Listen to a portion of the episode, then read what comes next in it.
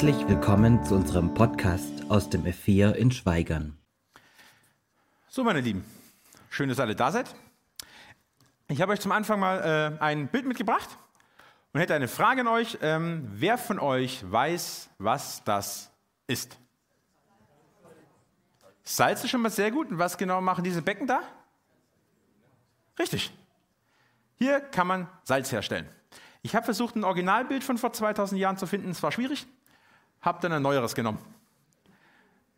Hier hat man aus dem Toten Meer Wasser abgelassen in so Becken, lässt das Wasser dann verdunsten, sodass man Salz gewinnt. So ist es sehr großartig, teuer, obwohl es geht, das Wasser verdampft von allein. Genau. Was zurückbleibt, ist Salz, das man einfach einsammeln konnte. Vielleicht eine etwas jetzt einfältige Frage, aber welche Eigenschaften fallen euch ein, dass Salz hat? Konserviert? Ja?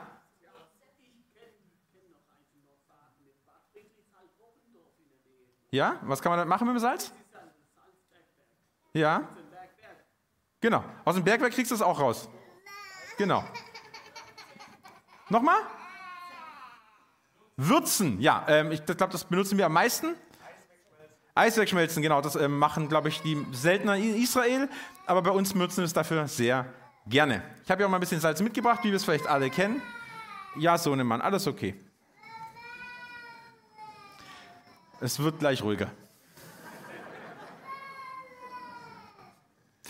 Salz hat offensichtlich eine ganze Reihe, sagen wir, herausragende Eigenschaften. Schauen wir jetzt aber mal in die Bergpredigt rein, was Jesus so über Salz uns zu sagen hat und welche Eigenschaften das Salz vielleicht mit uns zu tun hat. Ich muss in die Richtung drücken. Ich lese mal vor, ihr könnt gerne mitlesen. Ich habe es nach der neuen Genfer Übersetzung rausgesucht. Ihr seid das Salz der Erde. Ja, doch, ist es. Ihr seid das Salz der Erde. Wenn jedoch das Salz seine Kraft verliert, womit soll man es ihm wiedergeben? Es taugt zu nichts anderem mehr, als weggeworfen und von den Leuten zertreten zu werden. Ihr seid das Licht der Welt. Eine Stadt, die auf dem Berg liegt, kann nicht verborgen bleiben. Auch zündet niemand eine Lampe an und stellt sie dann unter ein Gefäß. Im Gegenteil, man stellt sie auf den Lampenständer, damit sie allen im Haus Licht gibt. So soll auch euer Licht vor den Menschen leuchten. Sie sollen eure guten Werke sehen und euren Vater im Himmel preisen. Okay? Starker Text, wie ich finde. Wir befinden uns hier so fürs Einordnen am Anfang der Bergpredigt, direkt nach den Seligpreisungen. Und Jesus spricht hier zu seinen Jüngern. Als erstes zu den Zwölfen, aber dann zu vermutlich mehreren tausend anderen, die auch gerade da sind und ihm ins Bergland gefolgt sind. Ich habe überlegt, ob, wenn Jesus sagt, ihr seid das Salz der Erde, er nur seine Jünger meint. Na, die zwölf vielleicht, die da sitzen. Oder jeden, der mit ganzem Herzen dabei ist. Jeden, der aus purer Neugierde einfach mal mitgelaufen ist, weil endlich mal was Besonderes passiert. Oder ob auch jeder gemeint ist, der einfach mitgeschleift wurde und eigentlich überhaupt gar keinen Bock hat, da zu sein. Ehrlicherweise ist es aber auch egal, da all diese Gruppen auch auf jede Gemeinde heute anwendbar sind. Es sitzen heute hier Leute, die aus voller Begeisterung Jesus nachfolgen. Interessierte, aber noch Unentschlossene und Mitgeschleifte, die da sind, weil es Essen gibt und was zu feiern. Und wisst ihr was? Ihr seid alle herzlich willkommen. Und die Bibelverse gelten auch allen von euch, egal wie ihr aktuell zu Jesus steht. Also, wenn Jesus hier sagt, dass wir das Salz der Erde sind, bedeutet das für mich, dass die gesamte Erde ohne uns fade ist, langweilig schmeckt und wie geschmackloses Essen gerade so dem puren Überleben dient. Ziemlich arrogante Sichtweise, verstehe ich, aber mir gefällt sie. Dass die Gemeinschaften und die Erde selbst, auf der wir leben, auf uns angewiesen sind, um ihren vollen Geschmack zu entfalten. Und dafür braucht es manchmal auch nicht mal viel Salz. Ein paar Salzkörner können völlig ausreichend sein. Ich mache es nachher weg. Können völlig ausreichend sein, dafür zu sorgen, dass du einen Unterschied schmeckst. Du siehst es vielleicht im Essen nicht mal, dass Salz dran ist, aber schmecken, das tust es. Und auch nur, wenn schon wenig dran ist. Wenn also wenig Salz schon den Geschmack eines ganzen Essens verändert, können wenige Christen ganze Familien, Gemeinschaften, teilweise auch gesamte Gesellschaften verändern. Was aber ist, wenn das Salz verunreinigt ist, wenn es mit Dreck in Berührung kam, mit anderen zusammengematscht wurde und nicht mehr seine Arbeit tut, seinen Job, wofür es geschaffen ist? Das Besondere daran ist, dass das Salz sich nicht dazu entschieden hat, Salz zu sein. Es ist halt einfach Salz. Das Salz hat nicht gesagt, ich wäre gerne eine Tomate, sondern das Salz ist einfach Salz. Und von Natur aus auch erstmal einfach salzig, mit all seinen tollen, reinigenden, würzenden und konservierenden Eigenschaften. Was passiert aber jetzt, wenn wir Christen, wir, die wir Jesus nachlaufen und von ihm versuchen zu lernen, unsere Identität ihm gegenüber verlieren. Heute spricht man in unserer Gesellschaft nicht mehr gerne, ich nenne es mal, harte Worte aus. Absolute Aussagen werden nicht gern gesehen. Alles ist irgendwie okay, gefälligst zu tolerieren und um des Liebesfriedens willen mindestens zu ignorieren. Aber ist dieses Verhalten deshalb auch immer richtig? Es liegt mir fern, hier jetzt irgendjemanden von euch damit verletzen zu wollen. Ganz weit. Aber Jesus spricht hier dennoch klare Worte, die es mir ehrlicherweise ein bisschen mulmig werden lassen, weil ich mir nicht ganz sicher bin, was es bedeutet, wenn er sagt, ähm, was mit kraftlosem Salz passiert. Es, das Salz, taugt zu nichts anderem mehr, als weggeworfen und von den Leuten zertreten zu werden. Ich hoffe, dass mit dem von den Leuten zertreten werden ist wirklich nicht wörtlich gemeint. Ähm, aber auch sinnbildlich ist es einfach hart. Aber ich glaube, er meint es ernst. Wie auch den Rest der Bergpredigt. Wer sie kennt, da kommt noch einiges an hartem Tobak. Und diese ist sehr deutlich. Lasst uns also schauen, dass wir an Jesus dranbleiben. Nicht die uns gegebene Stärke, Kraft und die Eigenschaften verlieren, die wir in Jesus haben. Manchmal braucht es eine Ermahnung, dass wir auf dem richtigen Weg bleiben und nicht alles mitmachen und Gottes gute Wege für uns verlassen, nur weil anderen Menschen es, weil andere Menschen es blöde finden, wie wir leben und es nicht in ihr Weltbild passt. Kommen wir von diesem, ähm, ich nenne es mal ermahnenden Vers 13 zu Vers 15 und überspringen mal ganz kurz die Stadt auf dem Berge. So, Vers 15. Auch zündet niemand eine Lampe an und stellt sie dann unter ein Gefäß. Im Gegenteil, man stellt sie auf den Lampenständer, damit sie allen im Haus Licht gibt. Okay, hier stellen sich mir direkt ein paar Fragen. Nummer eins. Wer zündet hier eine Lampe an? Ist dieser Teilsatz nicht wichtig? und hat ihn Jesus nur gesagt, um den nächsten Satz zu verstärken? Oder, und das glaube ich, dürfen wir hier Gott der Vater einsetzen als die Person, die die Lampe anzündet? Wenn es nur hinführend ist, verändert sich nichts. Ist es aber der Vater, auf den hingedeutet wird, wer oder was ist dann die Lampe? Und was bedeutet es, sie anzuzünden? Ich verstehe es so dass wir Menschen diese Lampen sind. Und die, die angezündet sind, sind die Menschen voll des Heiligen Geistes. Die Menschen, die Jesus nachfolgen und deshalb Christen sind. Was mich aber an dem Bild unheimlich begeistert, ist, dass die Lampe angezündet wird. Sie zündet sich nicht selbst an, denkt Jahre darüber nach, betreibt Recherchen, ob sie brennen möchte, ob es Sinn ergibt, ob dabei Gefahren lauern, ob andere Lampen neidisch schauen, ob sie brennt oder was passiert, wenn sie wieder ausgeht. Nein, die Lampe ist erstmal nur. Und dann kommt der Vater.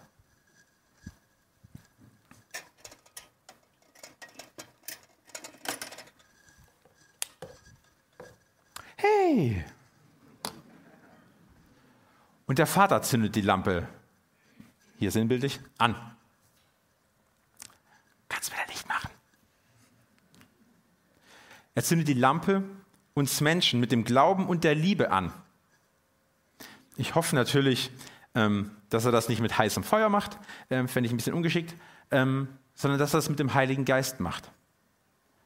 Und ich stelle es mir gerne so vor wie in Apostelgeschichte 2, Vers 3 und 4, habe ich euch auch mitgebracht. Gleichzeitig sahen sie so etwas wie Flammenzungen, die sich verteilten und sich auf jeden einzelnen von ihnen niederließen. Alle wurden mit dem Heiligen Geist erfüllt und sie begannen in fremden Sprachen zu reden. Jeder sprach so, wie der Geist es ihm eingab. Keine Angst, ich möchte jetzt auch gar nicht auf Zungenrede oder äh, die Geistesgabe des Sprachensgebets raus, sondern dass Gott der aktive Part ist. Die Jünger haben sich nicht selbst mit dem Heiligen Geist entzündet, sondern sie wurden entzündet, erfüllt. So wie Jesus hier in unserem Text in der Bergpredigt sagt, dass die Lampe entzündet wird und sich damit offensichtlich als Lampe nicht selbst entzündet. Okay, ich schweife das ein bisschen ab. Wichtig ist, die Lampe wird nicht unter einen Scheffel, nicht auf dem Boden, nicht unter ein Gefäß oder sonst etwas gestellt, sondern auf einen Lampenständer. Auch hier hat die Lampe kein Mitspracherecht. Sie wird dahingestellt und leuchtet jetzt für alle gut sichtbar. Es hat vielleicht auch jeder von euch schon mal erlebt. Man wird als Christ wahrgenommen, ohne dass man das so wollte oder beabsichtigt hat. Einfach nur, weil er Jesus nachfolgt, sehen es die Menschen. Vor allem die Menschen im selben Raum oder Haus mit der Lampe. Ne? Aber was ist jetzt dieses Haus, in dem wir leuchten? Vielleicht ist die Analogie egal. Aber mir gefällt das Bild sehr gut, dass das Haus die Gemeinde und die Umgebung ist, in die wir gestellt sind. Keiner von uns kann etwas dafür, für die Umstände, in denen er geboren ist, für die Zeit, in der er geboren ist. Keiner von uns kann etwas für die Zeit und keiner von uns hatte großen Einfluss auf das, wo er heute steht. Was wir aber haben, ist ein Einfluss auf die Umgebung, in die wir gestellt sind. Und manche, ah, nein, sie soll das Mikrofon holen. Und das kam jetzt komisch. Ähm, ich habe sie nicht des Saales verwiesen. So, genau. Manchmal ist die Umgebung wichtig, die wir gestellt sind, und manchmal ist es auch weitaus besonderer, diese Umgebung, als wir meinen. Und dafür hat meine Frau ein kleines Zeugnis. Kein Ton? Doch, ich habe Ton. Ähm, ich habe eine kurze Begebenheit mitgebracht, die ist schon einige Zeit her. Und zwar habe ich nach der Schule eine Zeit äh, im Ausland gemacht, wie das so manche machen.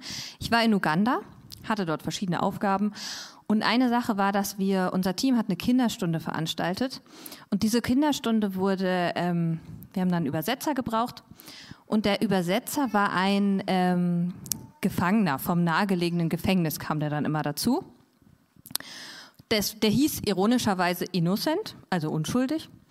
Ähm, und Innocent hat es richtig super gemacht. Der hat voll das Herz gehabt für die Kids. Ähm, der ist durch einen Gottesdienst im Gefängnis zum Glauben gekommen und war voll begeistert unterwegs für Jesus. Und irgendwann kam dann der Zeitpunkt, wo seine Entlassung bevorstand. Und natürlich ist es ja auch schwierig, dann Fuß zu fassen, wenn man aus dem Gefängnis kommt und keine Arbeit hat, kein, äh, man weiß nicht, wo man wohnen soll und viele Freunde und Familie wollen einen auch nicht so gern aufnehmen. Aber Innocent war so total voller Vertrauen, dass das schon irgendwie klappt, mit, äh, dass Gott ihm helfen wird und dass das schon so klappen wird. So, dann habe ich ihn nach der Entlassung noch einmal getroffen und er hat erzählt, ja, es ist schon schwierig, er hat zwar Arbeit gefunden, aber sehr, ähm, der hat so Lehmziegel gebrannt, also körperlich sehr schwere Arbeit und ähm, wo man auch sehr wenig verdient. Und dann mit einem Mal war Ruhe. Keiner hat mehr was von ihm gehört. Auch so keine Bekannten oder dritte Leute, niemand aus dem Team. Über ein halbes Jahr haben wir nichts mehr von ihm gehört. Und dann habe ich ihn wieder getroffen, kurz vor meiner Abreise. Und wisst ihr, wo ich ihn getroffen habe? Im anderen Gefängnis. ja, er hat dann gesagt, ähm, Geld sei, man hat da so gesagt, Geld ist, ist disappeared, ja, also Geld ist verschwunden. Ähm, und er hat nochmal drei Jahre bekommen. Ich weiß jetzt natürlich nicht, ob er wirklich, also er hat gesagt, er wäre unschuldig, ob er wirklich unschuldig war, aber ich war total geschockt und total sprachlos. Weil Innocent war so ein bisschen so wie so eine christliche Erfolgsgeschichte, ja, also so ein total schlechtes Leben und dann äh, im Gefängnis zum Glauben gekommen und dann kannst du auf der ähm, Lebenslaufbahn äh, wieder bergauf gehen und er war auch wirklich ein richtig positiver und gutherziger Mensch. Und als ich so vor ihm stand, war aber das meiste, was ich so gefühlt habe, es tat mir einfach wahnsinnig und unglaublich leid für ihn. Und das habe ich versucht in Worte zu fassen und habe dann stand dann vor ihm, habe irgendwie so vor mich hingestammelt. Ähm, und er hat dann ein bisschen überraschend und ermahnend gesagt: Jassi, du scheinst dir ja irgendwie Sorgen zu machen. Aber ich habe doch Jesus, der ist meine Hoffnung. Und dann hat er noch gesagt: Ja, und weißt du, im Grunde ist es doch nicht so wichtig. Ich habe jetzt, ob ich Mauern um mich rum habe oder nicht, aber in Jesus bin ich so oder so frei. Und dann hat er noch erzählt, dass er dort im Gefängnis ähm, wieder verschiedene Aufgaben hat. Also der war ganz, ganz beschäftigt und ganz busy und hat ganz viele Aufgaben gehabt im Gottesdienst, hat auch vielen anderen Gefangenen mitgeholfen, vielen Mut ges zu, äh, gesprochen. Und dann hat er gesagt, ja, wie soll ich denn, wie sollte ich denn das machen, wenn ich nicht im Gefängnis wäre? Und ich stand da und war so ganz geplättet, weil ich dachte, ja, ist, kann man auch so sehen. Ähm, und ich glaube, Gott hat ihn auf eine ganz verrückte Weise da total zum Zeugnis gesetzt.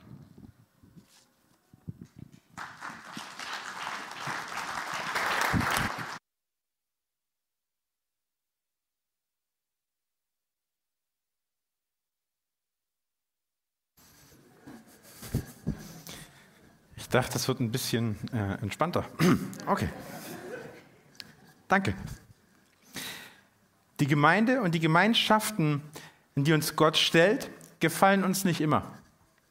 Für manche überraschend ist vielleicht, dass uns in der Bibel auch überhaupt nicht versprochen wird, dass es alles immer ähm, leicht wird. Oder uns die Umgebung gefällt, in die wir gestellt werden. Oder uns Form und Größe der Lampe gefällt, die wir haben. Darauf kommt es aber auch überhaupt nicht an, sondern darauf, dass wir leuchten und Licht sind für diese Welt. Auch wenn wir nur eine ganz kleine Leuchte sind, so hat Gott uns doch entzündet und entschieden, dass wir sein Licht weitergeben dürfen. Licht zu sein bringt aber auch noch etwas mit sich.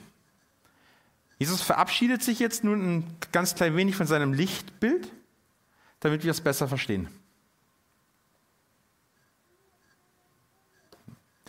So soll auch euer Licht vor den Menschen leuchten. Sie sollen eure guten Werke sehen und euren Vater im Himmel preisen. Sie sollen eure guten Werke sehen und den Vater im Himmel preisen. Okay. Bevor hier jetzt gleich einer ruft, Buh, Werksgerechtigkeit. Die Lampe wurde bereits entzündet. Die Gnade ist ausgegossen, der Heilige Geist in euch. Es geht hier nicht darum zu versuchen, euch mit guten Werken von der Sünde reinzuwaschen. Das bedeutet nämlich Werksgerechtigkeit. Also zu versuchen, sich selbst durch gute Werke vor Gott zu rechtfertigen und der Sünde ein Schnippchen zu schlagen. Durch Werke vor, gerecht, vor, durch Werke vor Gott gerecht zu werden, ist unmöglich. Und ich glaube, jeder, wenn er über sein eigenes Leben nachdenkt, wird sehr schnell merken, dass er dann auch keine Chance hätte. Es gibt zwar Menschen, die meinen, weil sie mehr Gutes als Schlechtes tun, ihrer Meinung nach, wären sie gute Menschen und gerecht. Aber wenn man bedenkt, dass wenn wir mit Gott in einer Beziehung sind und uns dann überlegen, wie es in unserer eigenen Ehe oder Partnerschaft wäre, wenn jemand einem nach zehn Jahren hundertprozentiger Treue auch nur einmal fremd geht, wissen wir alle, wie schnell und immens das die gesamte Ehe vermutlich zum Scheitern bringen würde. Deshalb, es geht hier nicht um Werksgerechtigkeit, denn dann wären wir eh alle verdammt. Es geht darum, dass wir als Jünger Jesu gute Früchte bringen, nicht um Vergebung zu bekommen, sondern weil uns bereits vergeben ist. Später in der Bergpredigt in Matthäus 7, 16, 19, ich zeige es euch, steht, an ihren Früchten werdet ihr sie erkennen. Erntet man etwa Trauben von Dornbüschen oder Feigen von Disteln? So trägt jeder gute Baum gute Früchte. Ein schlechter Baum hingegen trägt schlechte Früchte. Ein guter Baum kann keine schlechten Früchte tragen, ebenso wenig kann ein schlechter Baum gute Früchte tragen. Jeder Baum, der keine guten Früchte trägt, wird umgehauen und ins Feuer geworfen.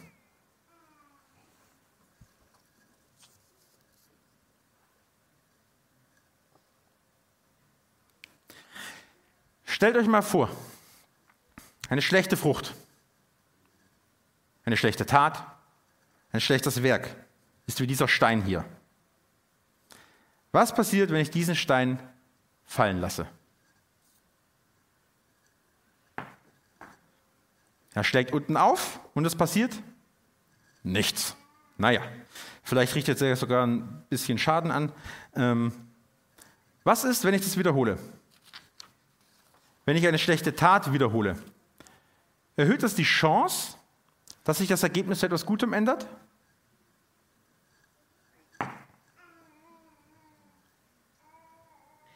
Wenn ich also ein Baum mit Früchten bin und ihr an meinen Taten erkennt, was für ein Baum ich bin, was denkt ihr über mich, wenn ich diese Tat nun immer wieder wiederhole?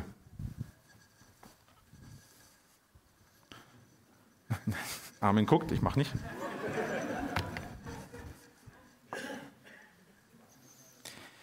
Definitiv, dass ich nicht nur mal einen Fehler gemacht habe, denkt ihr, sondern dass ich entweder nichts daraus gelernt habe oder vielleicht sogar mit Absicht Schaden anrichten möchte. Es klingt banal, aber ich will, dass ihr auf eure Taten acht gebt. Denkt darüber nach, über die Dinge, die ihr tut. Ob sie Gott die Ehre geben, ob sie einem Christen würdig sind, ob sie gute Früchte sind oder nicht. Denn ob eure Taten Gott loben, das macht einen großen Unterschied. Jetzt gibt uns ein Enno-Zeugnis. Da ist das Mikrofon. Genau, ich darf auch zwei Geschichten preisgeben, wo äh, Gott mich auch gut gebraucht hat. Zum einen war das im Studium. Ähm, ich habe das immer so gehandhabt, dass ich während der Semesterferien nach Hause gefahren bin und meine Planung, was den Haushalt anging, war da einfach noch nicht so gut. Also ich habe meistens eingekauft und das war dann mit Hunger etwas mehr. Und ich hatte aber nicht mehr viel Zeit, dass ich alles aufgebraucht bekommen habe. Und dann habe ich, weil ich wusste, einen Freund gefragt, ob er nicht meine Reste aufbrauchen mag. Und genau das Gleiche hat ein guter anderer Kumpel auch gemacht. Und dann bin ich nach den Semesterferien wiedergekommen und dann hat im Hauskreis der Freund, der da geblieben ist, ähm, zum Schluss angefangen zu beten und hat gesagt, äh, danke Vater, dass du mich durch die letzten zwei Wochen durchgetragen hast und dass ich zu essen hatte, obwohl ich kein Geld hatte. Und das war für mich so, ich wusste gar nicht, dass er es brauchte, aber er hat so einfach voll des Lobes, dadurch, dass ich sowas in Anführungsstrichen Kleines getan habe, äh, Gott gelobt und das war für mich sehr bewegend. Ähm, Genau, und hat mich sehr gefreut. Und die zweite Sache, ich bin ein großer Fan meiner Oma. Die ist äh, in meinen Augen eine sehr weise Frau. Ähm, die ist mittlerweile schon 97, wird 98 und die hatten vor zehn Jahren diamantene Hochzeit. Meine Oma ist eine sehr visuelle Person, die leider nicht mehr gut sehen kann, aber sich immer an Bildern gefreut hat, auch als wir Kinder waren, immer viele Bilder gemacht hat.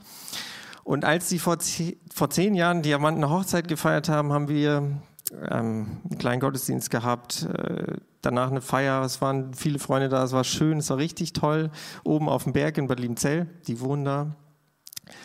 Und mein Opa ist, nochmal um den Kontext so reinzukriegen, ist mehr so ein Fernsehmensch und eher so ein Eigenbrödler. Ähm, aber meine Oma hat dann als Geschenk von uns, von mir, ein Fotoalbum bekommen. Und dieses Fotoalbum ist über die zehn Jahre hinweg Omas größter Schatz geworden. Sie guckt so häufig da rein, sie erzählt eigentlich jedem Mal, dass sie dieses Fotoalbum so schön findet, dass sie Gott dafür lobt, dass es das gibt, dass sie das erleben durfte. Und jeder, der kommt, muss dieses Fotoalbum angucken, ob er uns kennt oder nicht, aber Hauptsache, er hat es gesehen. Und das ist auch so ein Beispiel, ähm, ja, also wie dankbar meine Oma einfach dafür ist. Und das ist schön, dass, es, dass wir, ich in dem Fall, durch solche Taten einfach auch Gott groß machen dürfen. Genau.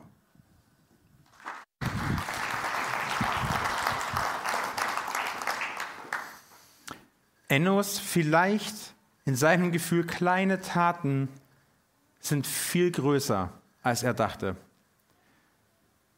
Sie sorgen dafür, dass seine Großmutter regelmäßig Gott die Ehre gibt.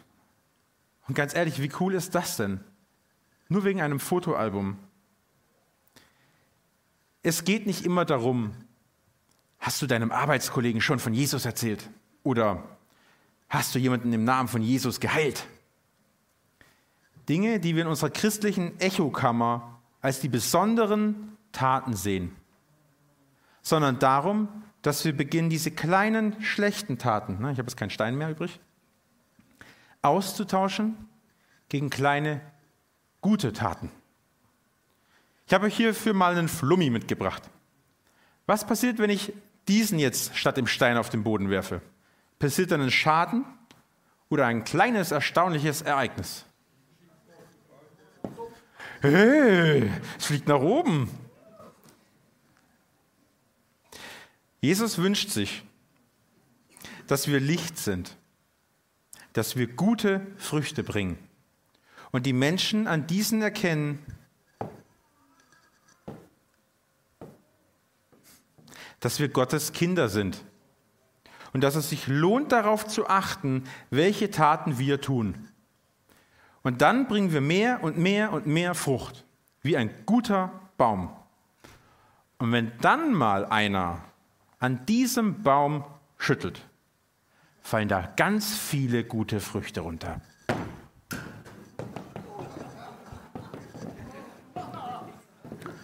So, und zur kleinen Erinnerung für euch, dass eure Taten einen aufspringenden Unterschied auf dieser Erde machen, gehen beim nächsten Lied das Beutel bzw. eine Kiste mit Flummis durch die Reihen, wo sich jeder einen mitnehmen darf. Ich hoffe, es reicht. Ähm, darf sich jeder gerne einen mitnehmen. Und es geht, glaube ich, gleichzeitig beim nächsten Lied auch der Spendenbeutel rum. Jeder darf was einlegen, keiner muss.